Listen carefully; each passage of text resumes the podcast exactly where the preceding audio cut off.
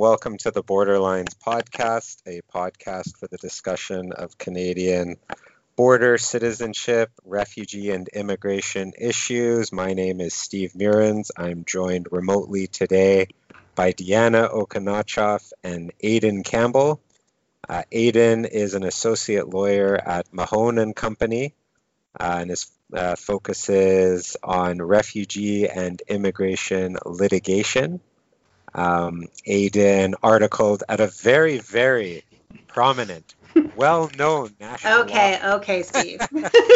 Larlee Rosenberg before uh, venturing off uh, to join the world of, um, I think, more. Well, we describe it as crimmigration at a firm that focuses on uh, refugee law, immigration litigation, as well as criminal defense and extradition. And at Aidan's firm, they are involved uh, in some Section 15 litigation in the immigration context, and that is going to be the subject of today's episode, which is Section 15 of the Charter of Rights and Freedoms and how it pertains to Canadian immigration. So, the Charter of Rights and Freedoms, which is part of Canada's Constitution, um, Section 15 provides that every individual is equal before and under the law and has the right to the equal protection and equal benefit of the law without discrimination, and in particular, without discrimination based on race, national, or ethnic origin, color, religion, sex, age, or mental or physical disability. And uh, first, Aidan, thanks for coming on today. Thanks for having me. And you're involved with some uh, litigation involving Section 15, and I was wondering if maybe you could provide a brief overview of what that section that I just read provides, sort of in layman's terms. So the idea behind Section 15 is it's a broad anti-discrimination clause, uh, freedom specifically from uh, discrimination by the state against you. It's not where you go to seek protection from uh, harassment or discrimination in the workplace or in uh, kind of your engagement with private business. That all of that's covered under Canada's human rights codes.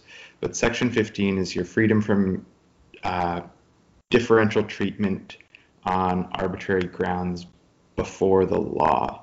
Um, so there are those enumerated grounds that you just read out, written into the section of race, national or national or ethnic origin, color, religion, sex, age, mental disability. And there's a number of what's called analogous grounds. That is, if you can define your particular category um, as similar enough to those analogous grounds, and there's a complicated legal test that we've decided not to explore in too much depth today um, about how to establish an analogous ground, but there's a few that uh, are quite prominent. Uh, marital status, um, near and dear to my heart, uh, sexual orientation and gender presentation, or um, gender identity, I should say. Um, and then off reserve Aboriginal status, and in the context of immigration, citizenship. Although throughout the episode, I think there's going to be a lot of commentary on how much the court actually believes what it says when it says that citizenship, uh, that is, non citizens and citizens are treated alike under Canadian laws, particularly uh, when it comes to the border or coming into Canada or being allowed to stay in Canada. Yeah. Um, sorry. Um, there's also uh, a bit of a hook for discussing this today is the Supreme Court's recent decision in Fraser, and perhaps Steve, you want to uh, run through the facts there. Um, well, the facts of Fraser, which was a recent Supreme Court of Canada decision, as Aidan mentioned, uh, and I am uh, basically just going to read out the facts as presented by the majority on the Supreme Court. And if either of you want to add in anything at the end, do let me know. But the facts in brief of this case were that Members of the Royal Canadian Mounted Police, the RCMP, receive benefits upon retirement from a pension plan. Greater benefits are provided to members with a record of high pay and long uninterrupted full-time service. Certain gaps in a member's record of service, such as being suspended or time spent on unpaid leave, can be filled through a buyback process, which leaves their pension benefits unaffected. The RCMP did not provide a choice this choice to available to full-time members who temporarily reduce their working hours under a job sharing arrangement. So what the RCMP had introduced was um, for people who had to go part-time for a certain period, the RCMP created a program and largely as the Supreme Court explained, as a response to overwhelmingly, and I think nearly all, uh, or yeah, all uh, of the people who took advantage of a job sharing program to work part time uh, for the main reason being childcare. So women who were unable to work full time because they were raising their children could participate in a part time job share program, but they could not buy back those hours to get a full time pension. And so the question before the Supreme Court was whether that breached the freedom of uh, a distinction and discrimination, as Aidan cited. I don't know if there's any other facts you want to either of you want to add or. No, I think that about covers it. And I think the the really important thing to keep in mind with Fraser is that it's looking at particularly the this this pension buyback system didn't say uh, this is for women. The job sharing program didn't say this is a program only available to women. The law itself didn't create this distinction, rather, underlying patterns in who is responsible for childcare, who actually needs these kind of um, um, ameliorative programs or flex time programs. As you said, it was in evidence in that case that nearly or all of the people accessing the program were women and that moves us into what's known as adverse effects discrimination. Um, the most recent articulation of the test before Fraser, or the strongest version of it, I guess, coming from a case called Taypotat, um, and that to prove a, a what's known as a prima facie or, or, a first instance violation of Section 15, uh, you had to prove that on its face it created, on its face or in its impact, a law creates a distinction based on enumerated or analogous ground and imposes a burden or denies a benefit in a manner that has the effect of reinforcing, perpetuating, or exacerbating disadvantage. And it's that adverse effect of this job sharing program um, that was seen to violate Section 15. Um, yeah. The, sorry, go ahead, Steve. Oh, just uh, so to read from the uh, Supreme Court, they say adverse impact discrimination occurs when a seemingly neutral law has a disproportionate impact on members of a protected group. And so, as Aidan mentioned, in this case, the pension buyback scheme didn't say women who work part time or women in general aren't able to buy back their hours full time. It's that all people who worked part time weren't able to buy back those hours, but even though the law was seemingly neutral, it had a disproportionate impact on women.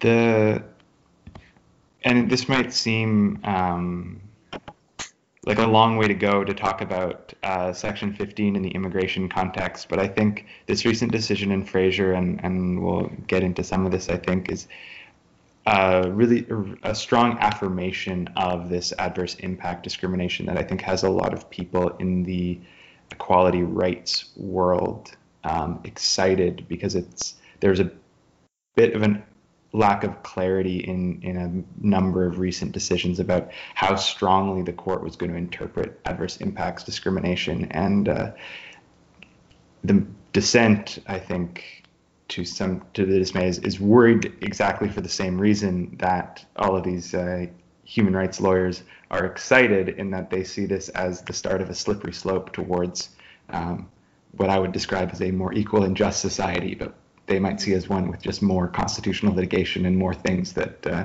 courts have to sort out. And it does the from a public administration perspective, anything that hands lawyers and individuals more tools to challenge laws just makes it harder to govern. So there is always a trade-off between you know, administrative efficiency and rights protection uh, that courts are concerned about, at least in the background. They don't usually come out and say it outright, but there is some level of wanting to make sure that the administrative state can still run effectively without um, constantly being told that they're uh, unintentionally violating people's rights. And I think that's the fear behind adverse effects discrimination becoming too prevalent or being interpreted too strongly because you it's very hard to write rules in a society that is as unequal as ours that don't discriminate against somebody.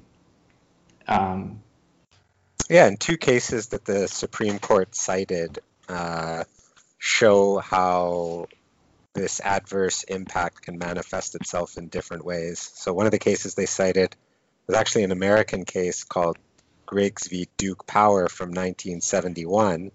And in that case, I guess Duke Power had a requirement that employees have a high school diploma and pass standardized tests to work at the power plant.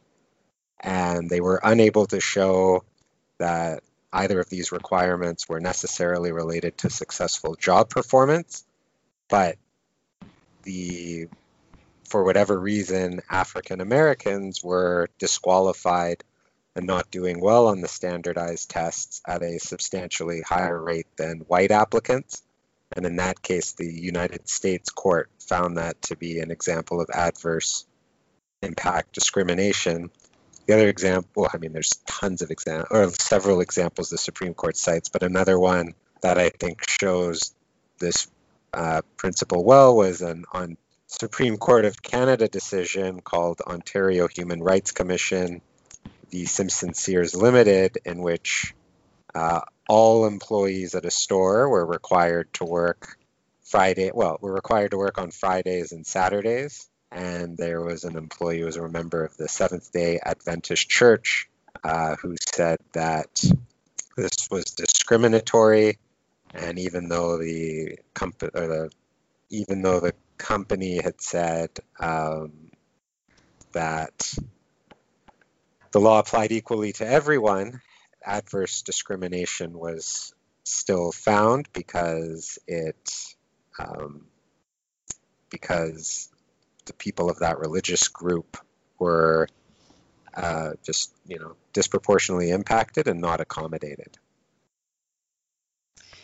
I just wanted to add that I think that while uh, it's relatively easy to keep the enumerated and analogous groups out of out of policy, um, I think the disproportionate impacts um, are much more difficult uh, to ensure protection of. And so the idea of having an equality test that's not going to look at impacts um, to me would be entirely neutralized. Um, and I think that the early charter litigation was fairly clear and unequivocal that if it's not substantive equality, then it's totally impotent.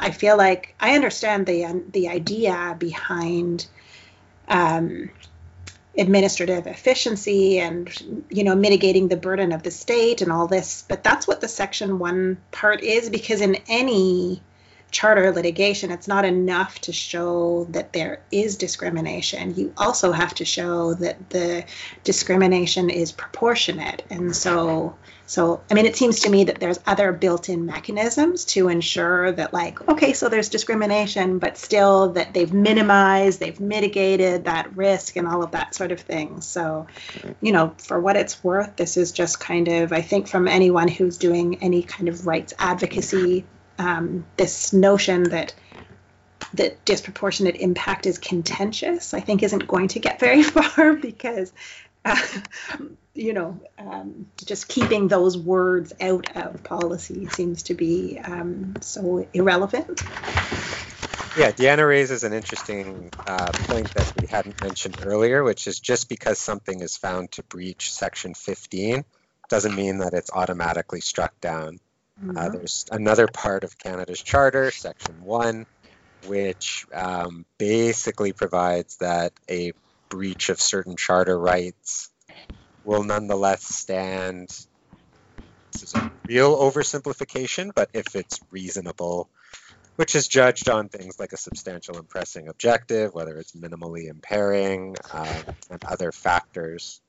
There is something to be said about, you know, do we want a system where it's really easy to find that a right is breached and it all becomes section one, or should it still be difficult to prove or should there still be a somewhat strenuous test to prove that a charter right is breached? Because if it's really easy to breach them, then you know, what does that say about how we view those rights? If it's an automatic, yeah, it's breached, yeah, it's breached. Section 15 also has more internal limits than other rights. Um, not quite to the same degree as, as Section 7 say, where there's a, an entire analysis of, a principle of fundamental justice, but the the way that both adverse effects discrimination and direct discrimination um, is analyzed also involves pretty substantial internal limits to the power. So I, I definitely, uh, I think that the, the dissent in Fraser's hand wringing over slippery slopes is entirely uh, misplaced. Yeah, agreed. And I, I have to be a little bit sarcastic about this whole concern around floodgates of charter litigation. I mean, charter litigation is vastly um, like it's it's incredibly complex it's incredibly expensive um, you know when you look at it in the immigration context like you need leave of the court to go even to the judicial review stage. You need a certified question to appeal. You need leave of the court to get to the supreme court of canada. Like these are um, there's so many barriers that this idea of the administrative efficiency and you know and you do have section one like it's um, to me you know the this whole notion that there's a slippery slope that all of a sudden the state is going to be overwhelmed by defending against charter litigation um, is a bit of a, a, non-starter. Yeah so as uh, Aidan mentioned the dissent uh, talked about whether this could open the floodgates. I think much of this will hinge on I think much of whether that happens will hinge on how lower courts and then probably eventually the Supreme Court again interpret the evidence section from the majority in Fraser. So, according to the majority, and again, I'll just read from the decision. In order to show whether there is a Section 15 charter breach, quote, two types of evidence will be especially helpful in proving that a law has a disproportionate impact on members of a protected group. The first is evidence about the situation of the claimant group. The second is evidence about the results of the law. Um, and courts will benefit from evidence about the physical, social, cultural, or other barriers which provide the full context of the claimant's group's situation. Evidence may come from the claimant, from expert witnesses, or through judicial review. These links may reveal that seemingly neutral policies are designed well for some and not for others. And then just skipping ahead, there is no universal measure for what level of statistical disparity is necessary to demonstrate that there is a disproportionate impact, and the court should not, in my rule or in my view, craft rigid rules on this issue. And skipping a bit, I see no reason for requiring the claimant to bear the additional burden of explaining why the law has such an effect in such cases, the statistical evidence is itself a compelling sign that the law has not been structured in a way that takes into account the protected group's circumstances. And then just one final skip ahead before we talk about the evidence section. There is also no burden on the claimant to prove that a distinction is arbitrary, to prove a prima facie breach of Section 15. It is for the government to demonstrate that the law is not arbitrary in its justificatory submissions under Section 1. Hmm. And I guess the question that I have from that and going to the dissent's point is like the way I read it, there is an argument that, or it seems like what the court is saying is that any statistical discrepancy in how a law impacts people, if it's a historically disadvantaged group, means that Section 15 has been breached. And I think that's how the dissent reads it. But is there an interpretation? Do you think I that that is the correct interpretation, or is it reading too much, like that there's something that would prevent such a an automatic breach interpretation that I'm missing? I think this is so. I came out of law school more recently than both of you, and this was a sort of very live discussion in my discrimination law classes is how much can you rely on just data without logic or without some kind of connective tissue between it and how much of that burden is placed on the claimant? And that is that sort of internal limit that I was discussing before. And Fraser I think rightly moves away from that. I think there's a lot out there you can point to um, showing the sorts of adverse impact in a statistical way that is hard to parcel out and say that there's any um, not that you're you have to be looking for ill will, but that there is some kind of mechanism that is particularly harming this this uh, this impacted group. Um, it was it's sort of hard to see what how you show it with other than by just presenting all of the statistical evidence. There's it's going to be hard to find a smoking gun internally saying, "Oh, what we were actually trying to do by writing this this rule is to exclude women from their pension benefits." Um,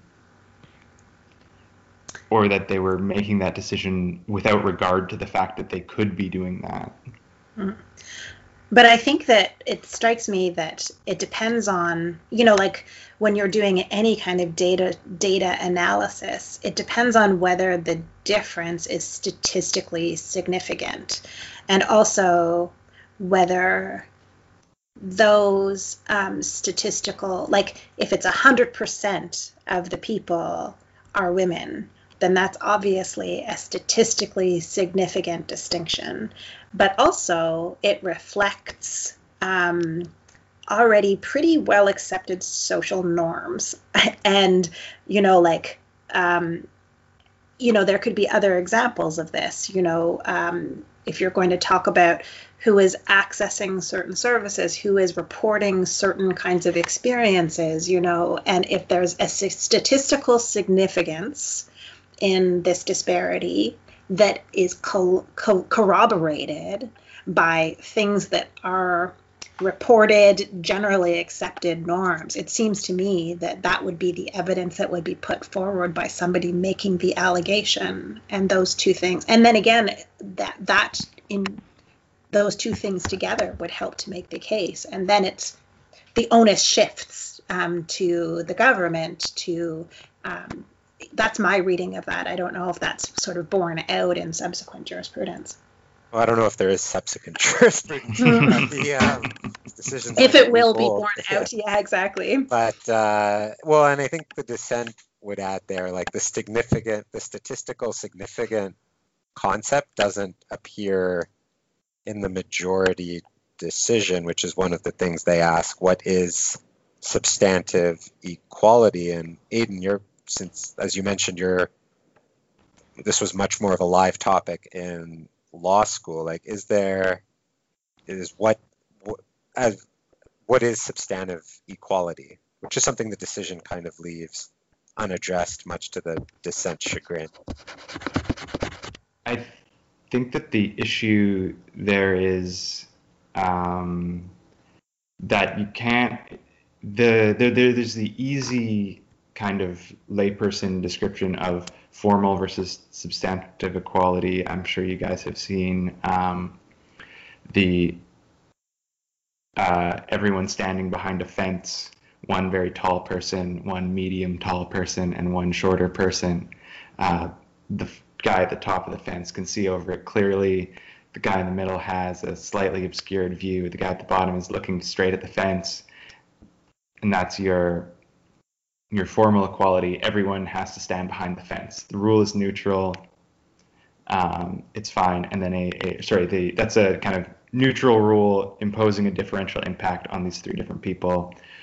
Substan- formal equality would be to give them all a box to stand on the tallest person already didn't need the box, but now is standing slightly higher. The middle person can now see unobstructed, and the bottom person still can't see through the fence. Substantive equality would be to actually address the problem and to provide each person with what they need to have a, a similar outcome in this case, which would be actually being able to see over the top of the fence. This gets very, very difficult when you start talking about like what is the goal of anti-discrimination law because whether you're trying to say level the playing field or equalize outcomes are you trying to completely redistribute opportunity or advantage are you just trying to make sure nobody's being cut out how do you actually draw the lines between these things is very very difficult and not always the role of courts or the the role of section 15 like it's those are much broader policy questions. For sure. Um, and I think that in the public discussion of anti-discrimination law, they can get very muddy and and overlapping. Um, but in this case, I think that the the question of whether what degree of statistical significance, how much of a particular population needs to be impacted, um, is a very difficult question and will probably be open. There probably isn't a number so much as, as the court says, what's the evidence like? Is it a, a disproportionate sort of means at least an overwhelming percentage of people in this affective group are implicated and it is affecting that group more than it is affecting other people. Um, the, an older one from human rights jurisprudence that isn't a charter case but is using the same theoretical um, framework would be the Meiorin uh, fireman uh, testing decision that they had uh, particular physical requirements for firefighters who needed a certain lung capacity, needed to be able to to run a course in a certain time, and I think lift something. I can't remember the exact right. facts of Meiorin anymore. Yeah. Um, but some women were able to do it, just not most women, and some men were not able to do it and were excluded. But in general, more far more women could not do the course, and despite the fact that many of them could have been totally effective firefighters, um, and that occupational requirements, and so the the question of this level of kind of minute, um, the question of these sort of like small, uh, how much is disproportionate? uh, occupational licensing is one, and, and, occupational testing is an area where that is sort of being litigated. And I think that the Section 15 jurisprudence should start and, and is definitely looking and drawing from those decisions um, and by the work of human rights tribunals. And is it dealing with that under the Section 15, or is it dealing with it on the bona fide occupational requirement kind of I think that there is, are cases like Mirror where it's it's not just looking at whether it's a bona fide occupational requirement, which is the other part of that's where that they the two the systems start rights. to diverge. Yeah, exactly. Um, but just looking at first off, kind of the prima facie discrimination. Yes. That test should start to be the same. Right, of course. Um, and so the two areas can kind of draw on each other and just the, the volume of litigation in human rights tribunals is so much higher that i think that, that allows uh, a development of more consistent what actually is disproportionate for um, sure how do you identify these these disparate impacts yes. and um, moving into the dissent there were two dissents the first was from justice brown and Rowe um, they there's a brief disagreement over how the plan works. Uh, but as far as substantive legal challenges, the first uh, argument that the dissent made was that um, the job buyback program was something that was done to try to promote greater equality between men and women by giving women part time through a job share, and that by striking this down, it would dissuade governments from trying to introduce helpful legislation like that in the future. I'm not sure how persuasive I found that. Um, if either of you have comment beyond, you don't think that governments would actually not try to help people because the courts might strike it down. I don't. I didn't find that part. I, I think it's totally unpersuasive given uh, Section Two, um, which dis- specifically allows so-called affirmative action programs. The idea being that you're allowed to help, you just actually have to be helping. You mm-hmm. can't make a program that's supposed to help and fail. So it's more of a question of policy design. yeah. And I feel like if there was no program at all, the same issue likely would have arisen in that uh, I guess women are being unable completely to participate in a pension or have a job because they need to have childcare. So it seems like the same issue would arise anyway. Yeah, absolutely. Yeah, it um, seems a bit circuitous logic. The other, uh, I mean, some of that we've already raised. What is substantive equality? Uh, that there should be a greater reliance on establishing causation. Um, and then.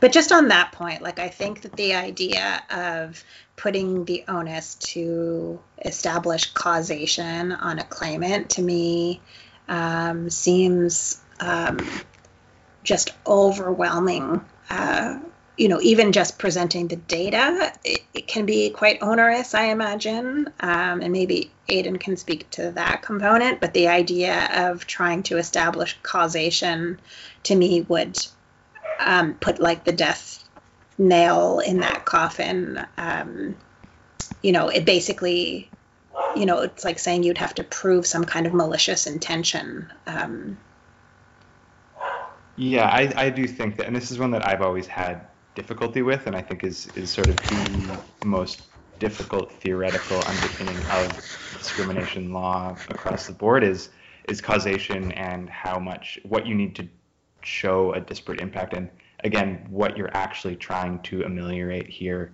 with protections against discrimination. Yeah.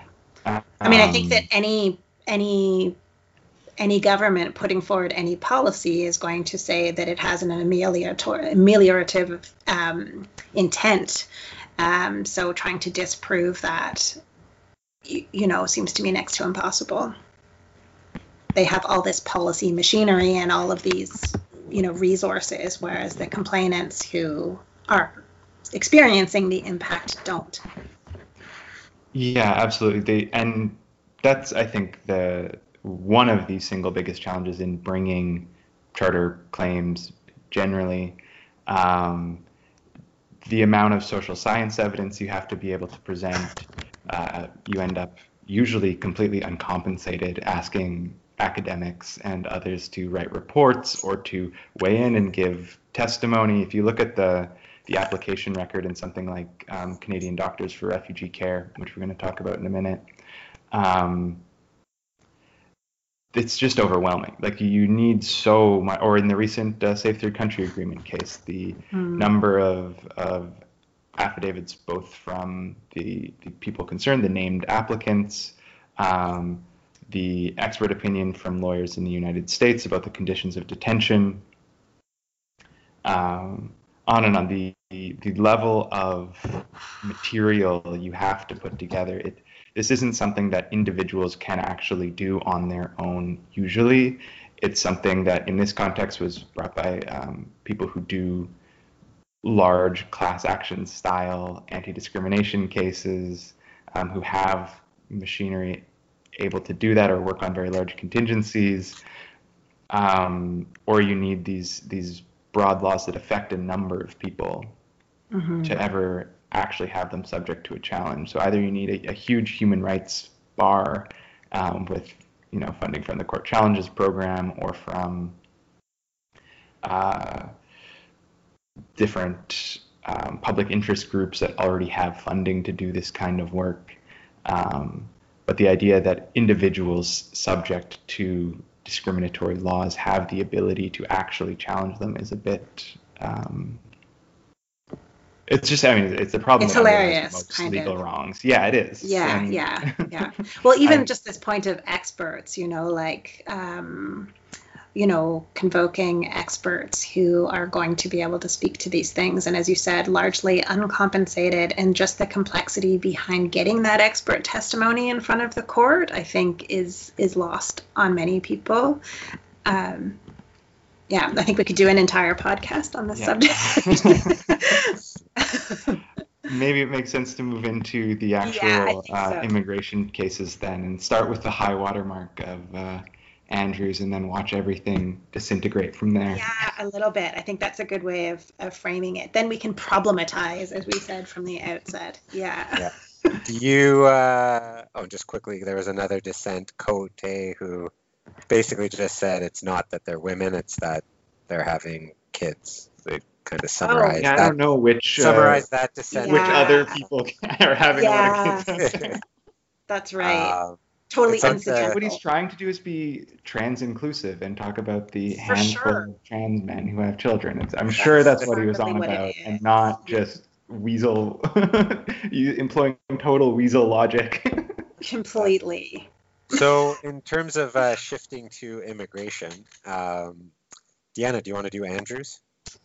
Well, Andrews, I mean, I think that that Aidan's absolutely right that this is the high watermark, and I, I really like uh, Catherine Dauvergne, who's um, kind of a scholar that we like to talk about in the immigration context a lot. Um, wrote a paper. Um, I, I need to actually name it. How has the chart? No, how the charter has failed non-citizen in Canada, uh, reviewing 30 years of Supreme Court of Canada jurisprudence, and you know, I think that she she does a very good job, and we could maybe even provide a link to her paper, which is from 2013. But still, um, there have been some good um, uh, Section 15 cases, not, not I don't think at the Supreme Court of Canada level um, in an immigration context since, but um, you know, from the Court of Appeal. But um, but she's she talks about Andrews as being something that set set hopes high um, about you know, can the charter be evoked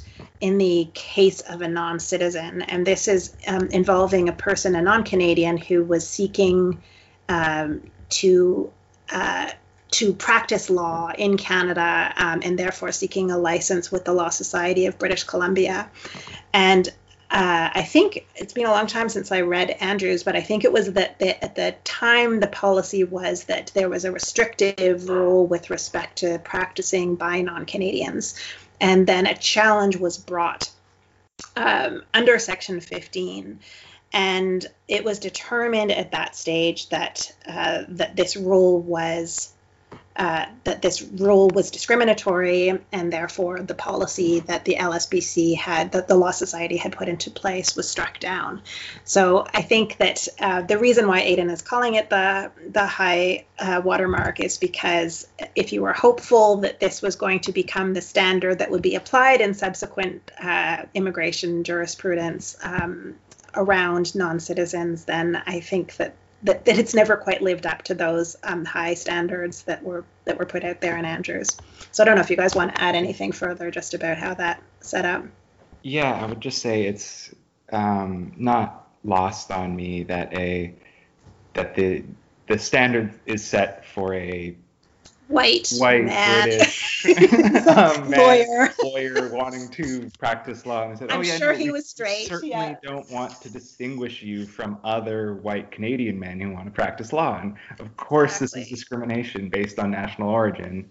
And this then is why I wanted you to talk about comparator groups from the beginning. Who are you comparing him against? Well, he's just kind of like everybody else that wants to get called to the bar. So Yeah, and then I think it, it's useful just to follow uh, Professor Dauvergne's paper, which I really like on this, uh, in her discussion of Chiarelli, or Chiarelli, um, which starts to claw that back. And basically, the relevant thing from Chiarelli, it doesn't, it's more of a Section 7 case, but it discusses Section 15 kind of offhandedly and just dismisses most of it. Um, on the grounds that another part of the charter, that is the mobility provisions under Section 6, themselves make a distinction between citizens and permanent residents and basically uses that. I guess uh, we should say Andrews basically establishes that citizenship is in fact an analogous ground, right. and then that's sort of that rug is sort of just pulled out from under the immigration part completely in Chiarelli when they say, well, actually, the charter makes a distinction between PRs and citizenships. That means the government can too, no matter what they're doing.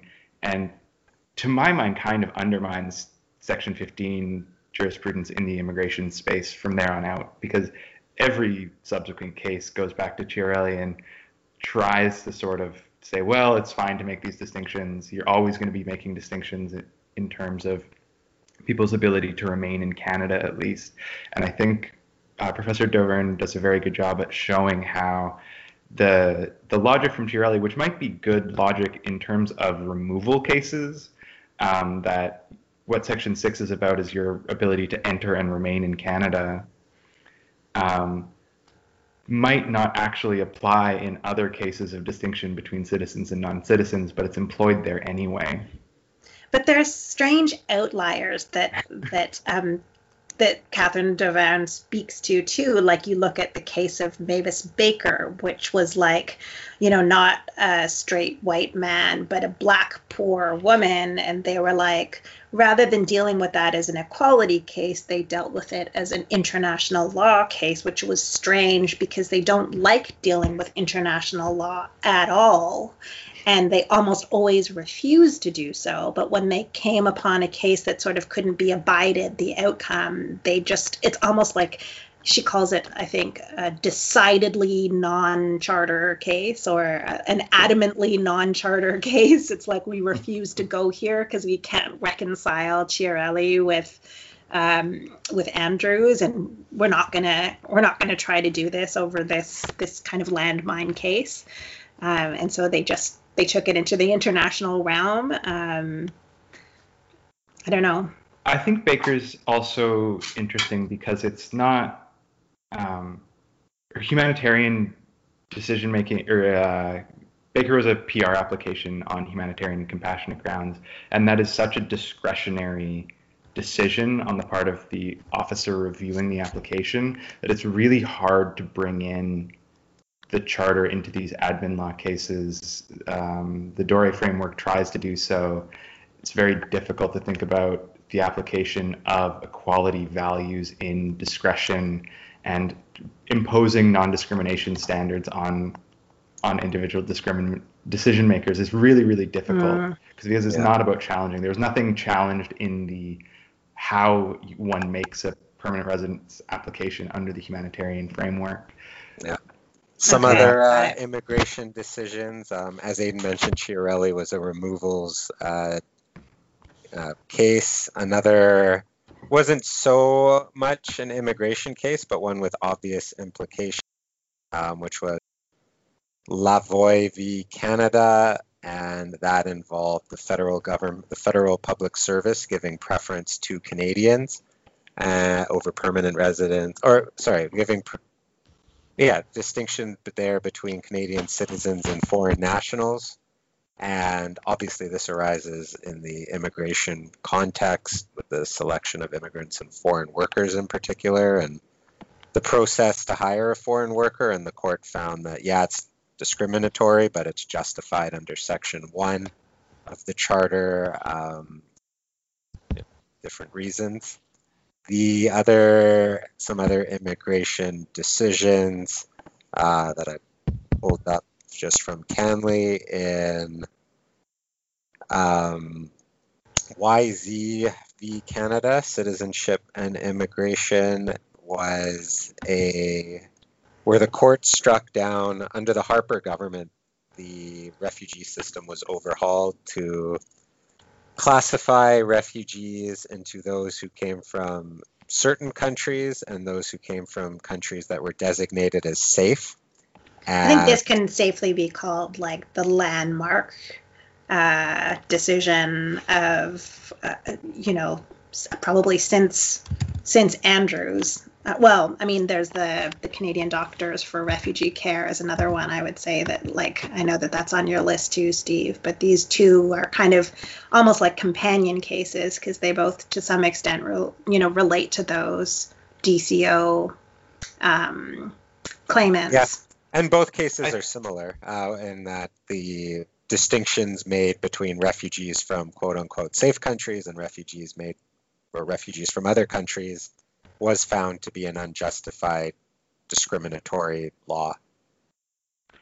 I think these are interesting because they're so the DCO regime was so clearly a distinction based on national origin. For sure. Like the idea that they thought that it could possibly be constitutional. Yeah, exactly. Very specific national origin distinctions.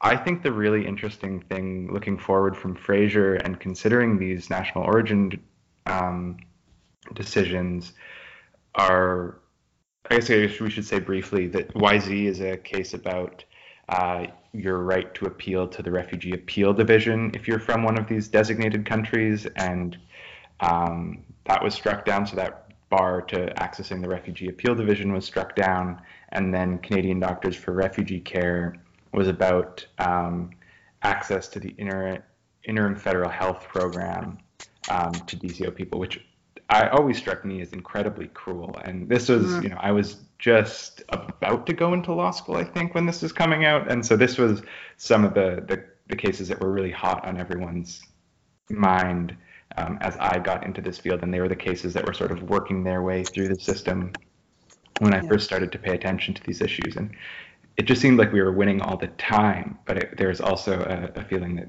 what I have seen in retrospect is a lot of this was uh, decades of cleanup from Harper era laws, uh, which were nakedly unconstitutional. Yeah, for sure. Ages to be declared as such. Um, but even after that, like it wasn't until 2019 that those prohibitions actually like came off the website too. So yeah. it, it took a super long time. The the the DCO regime still exists as far as I understand, but just none of the countries are listed. Exactly. um, and it's interesting. There are all sorts of interesting questions about you know the vires of all the rulemaking powers there. That's a whole other conversation. yeah. Yeah. Um, but I was going to say that the what's interesting about basically what what happens if the government doesn't make a list, but instead builds these rules that say make it so much easier for an Indian or a Nigerian person to come to Canada because of language abilities and all this other stuff uh, all these other factors that are privileged under Canada's economic immigration regime, uh, as against somebody from right across the border in Pakistan, say, um, or um, any number of other country. And I think that there are the the difficulty there is bringing evidence, but there probably is a lot of adverse effects discrimination taking place in all of these otherwise neutral rules across Canada's economic immigration pathways. Oh yeah, and that oh, yeah. and this both leads into the final uh, case that I wanted to mention, and then different, not hypothetical, but different possible uh, discriminatory aspects and effect of Canada's immigration system. But the case was Austria v. Canada, which was a federal court of appeal decision from uh, Deanna, you'll remember this when the conservatives terminated hundreds of thousands of uh, federal skilled worker applications. Hmm. And the appellants there brought forward arguments to say, kind of like what Aidan was just uh, suggesting, this is very visa post specific. And so drawing a uh, discriminatory distinction based on visa post. And yeah. the Federal Court of Appeal didn't actually get into the whether or not it would recognize this substantive equality argument, but rather just said, well, there's no evidence, insufficient evidence that um, there are these distinctions. And what was sort of interesting in the decision was the applicant said, well, the government has the evidence and they're not sharing it. Like, shouldn't there be an obligation that the government provide this data? and the court was unmoved by that. But let's get into possible um, areas of is it discriminatory or not. So like, and Aidan, you just gave the example of both different, we'll call it different approval rates and different processing times, both of which are features of Canada's immigration system. You know, an applicant from China, an applicant from Pakistan will have a different, there'll just be a different processing time and approval rate between those two countries. That's completely even ignoring the fact that they need visas to visit Canada, whereas people from the UK or France don't. Like, is that discriminatory under the Fraser test? I think it's very difficult to say how you would get that. Particularly overseas visa stuff is going to be very difficult because you have to establish the reach of the charter in the first place. And obviously, any time you're engaging with a Canadian official, you're protected by the charter. But I think it would be difficult to bring that kind of case on Section 15 grounds. I don't know what you'd think about these ones, uh, Deanna. Oh my goodness. I find them like just the evidentiary burden of trying to present them in the first place makes my stomach hurt. um, but also because of what you said, even around the Baker decision, just the role of discretion. Um, you know so much of visa office decision making and just so much of the the overall like um let's say you're talking about study permit applications at one office versus the other you know the kind of evidence that they would tender in terms of um, the types of factors, the country specific factors that would be um, considered, you know, the economic push and pull factors. There's just so much material there. You know, and I, there is jurisprudence that says, you know, the fact that, let's say, the economic pull factors in Canada are going to be more attractive to someone, say, from the Philippines as compared to someone uh, in, uh, I don't know where, in Australia, they say that that's not supposed to be determinative of the outcome of the application, but we know in reality that these are the types of things that visa officers determine. Whether or not those turn up in the reasons, um, most officers are savvy enough to not actually write that down in their reasons for refusal. And so just trying to actually mobilize a case with these types of factors to show that this is a discriminatory decision, um, I feel like. Uh, um, yeah, just kind of and spitballing here. Again, it's difficult to show. It wouldn't. You'd have to look more at the structure of the application program. I feel like something like a study permit application is very hard to show that there is a distinction being made in the neutral rules that exist. That the, that the the neutral rules are having an adverse impact. But I think that something like language testing or but isn't it just uh, that you can see that there's an adverse impact by the effect if those statistical variances do exist? And then it's just section one after that to figure out whether that could be. I think that that's the potential promise here is that the what they say about causation does open the door to a lot more of these things being introduced and i i'm just not optimistic given all the problems with Section 15 in the immigration context we've already yeah. talked yeah. about that I think you need a lot more stats only kind of ATIP driven Section 15 jurisprudence in provinces elsewhere. Um, yeah, I mean, I think it's certainly not like a DCO kind of a situation yeah. where, like you said, a naked um, unconstitutional provision. Um, it is kind of neutral on its face.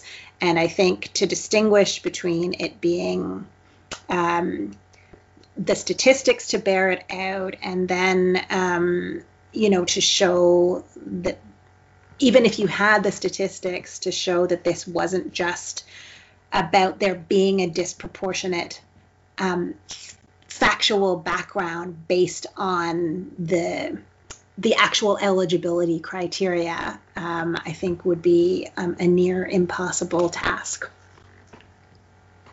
Yeah. Now, what about something like Well, I mean, it no longer is the case, but it used to be the case that caregivers, predominantly female applicants, could not bring their spouses with them.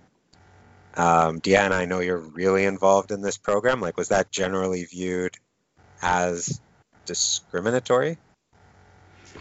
Um, well, by me personally, but in terms of the law, no. um, there are other issues with respect to caregivers that um, I found to be m- more potentially contentious, such as, um, you know, issues.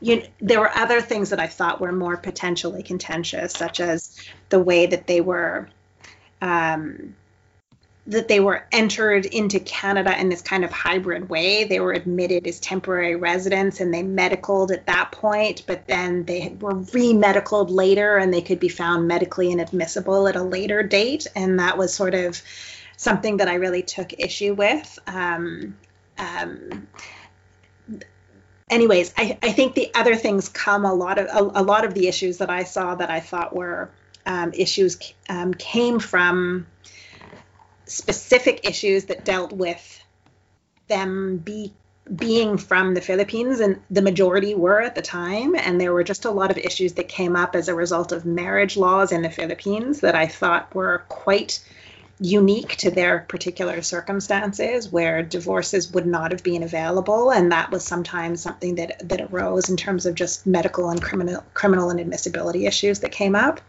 I actually think the caregiver program is a perfect example of where the adverse effects discrimination um, becomes really apparent. And why and it's also why it's so difficult is that here's a group of people who are almost 100% female yeah. and almost 100% Filipino or maybe 90% Filipina for a number of years. Mm-hmm. Um, like this isn't some blip; it's just a program that was basically facilitating the arrival of women from a single country to work a single occupation um, and treated them completely differently than the rest of the immigrants to Canada.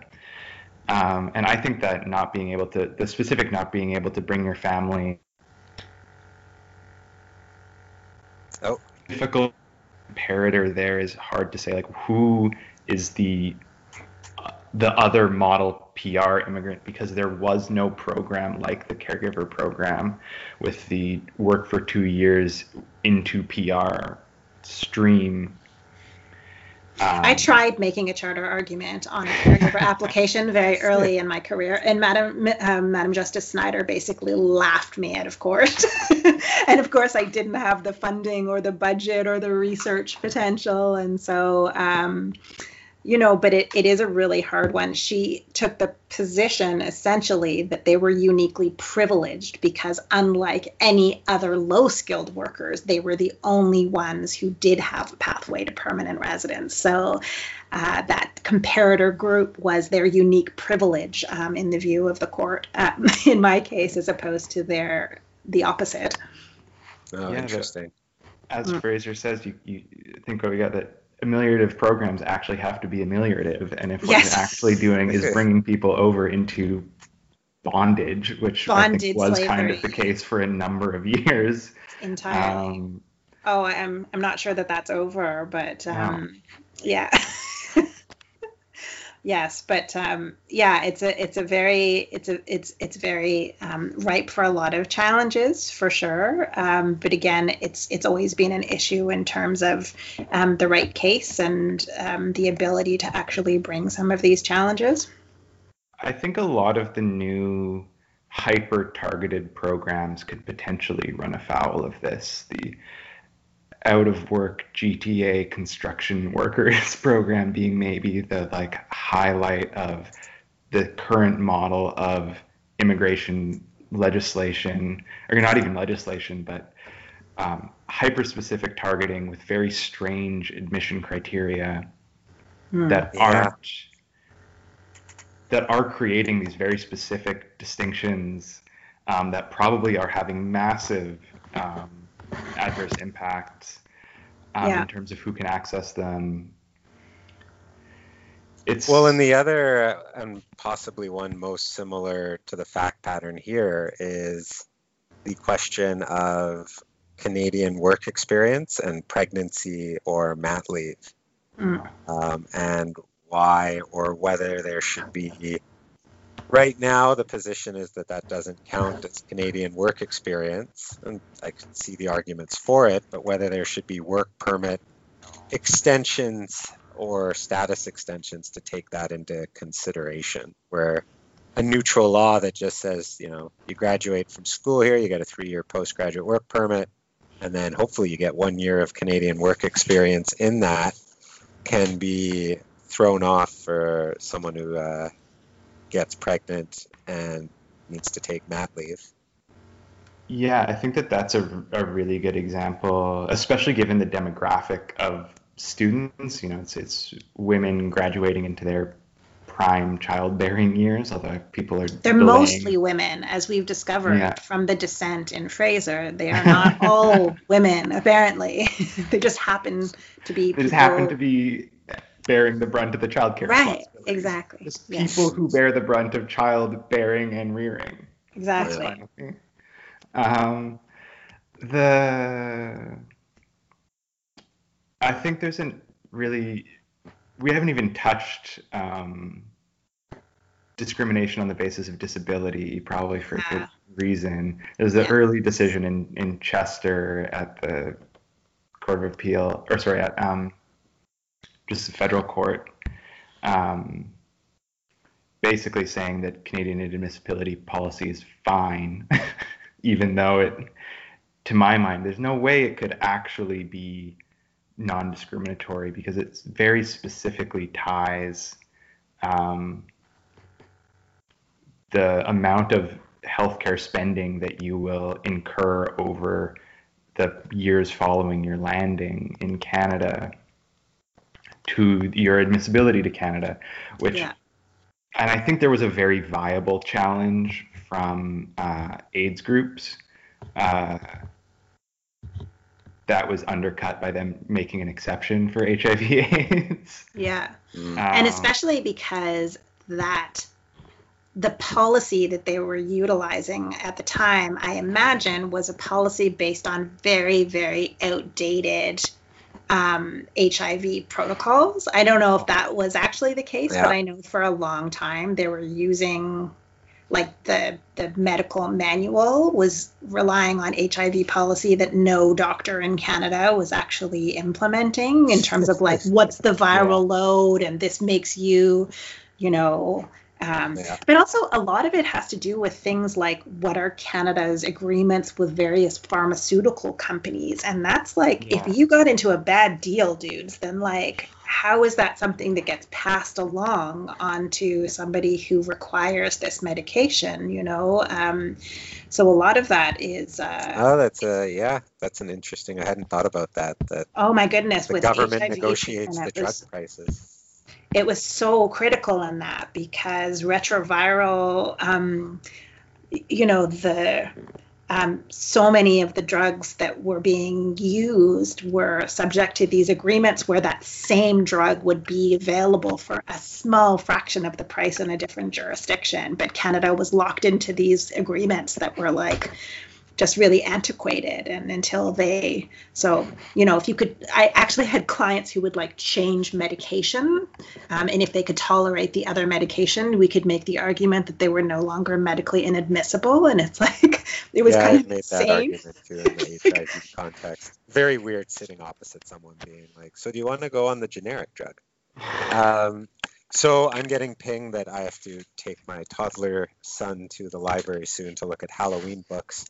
Are there any closing thoughts on the uh, on the subject of Section 15 in the Charter? Obviously, Aidan, you'll be writing factums, but uh, I have a lot to say about how the Safe Third Country Agreement oh my uh, discriminated against uh, LGBTQ persons in detention uh, because basically subjecting any particularly trans person to ICE detention is, to my mind, tantamount to torture. um, but uh, yeah, forthcoming to a federal court near you. Yeah, We uh, Yeah. haven't done Safe Third Country, I think, in like three years. We did Yeah. a third episode on one, and it's definitely worth revisiting. Well, since the law has like kind of sort of changed. Um, well, Well, it was struck down and then brought back pending uh, the Federal Court of Appeal decision, and then maybe the Supreme Court. yeah. Oh, I'll be. I think we can be certain of that. Yeah. Um, my my only closing thoughts are that it's it seems uncertain. Uh, a lot of the victories in the Section 15 space have been on such kind of blindingly obvious cases that I'm worried that it's going to take a long time for the federal court to internalize some of the more nuanced causation, the changes in the causation arguments um, that Yeah. I think are rotten. Fraser, I I am not optimistic that that will cycle through or overcome the general presumption that you're allowed to kind of admit or not admit whoever you want if you're the government because that's what it means to be a country we've decided is absolute control over your borders Hmm. um, and that's not a very nuanced legal analysis for me but that's more of just a, a power politic view of how all of this stuff shakes out Yeah. And what you're calling the obvious cases, you're basically talking about like de facto, like prima facie discrimination, like the DCO, where it's like you don't even where have to get into substantive equality. they literally made a list of countries they Yeah. and treated Like, how people more differently obvious based can on you those get? countries Right. Yeah. Yeah. No, I mean, that sounds about right, actually. Um, I hope you're wrong, but Same, I- totally. yeah, you hope you're wrong too. Yeah. Steve will be able to tell you that from my articles, um, I was often the the most pessimistic in any challenge we were bringing, but often I was proven wrong. Sometimes we were good. Yeah. Yeah. I've learned you could divide articling students into the optimists and the pessimists when they come in. Like, Yeah. It's a realist. Yeah. I definitely expect the worst and then am pleasantly surprised if I'm wrong. all I think right. It's a good way to be. Okay, that was Awesome. very Well- interesting. Thank you so much for your time, Aidan. Yeah, that was awesome. Best of luck with the Thanks for the having me, both of you. challenges to come. Yeah. Okay. Bye for now.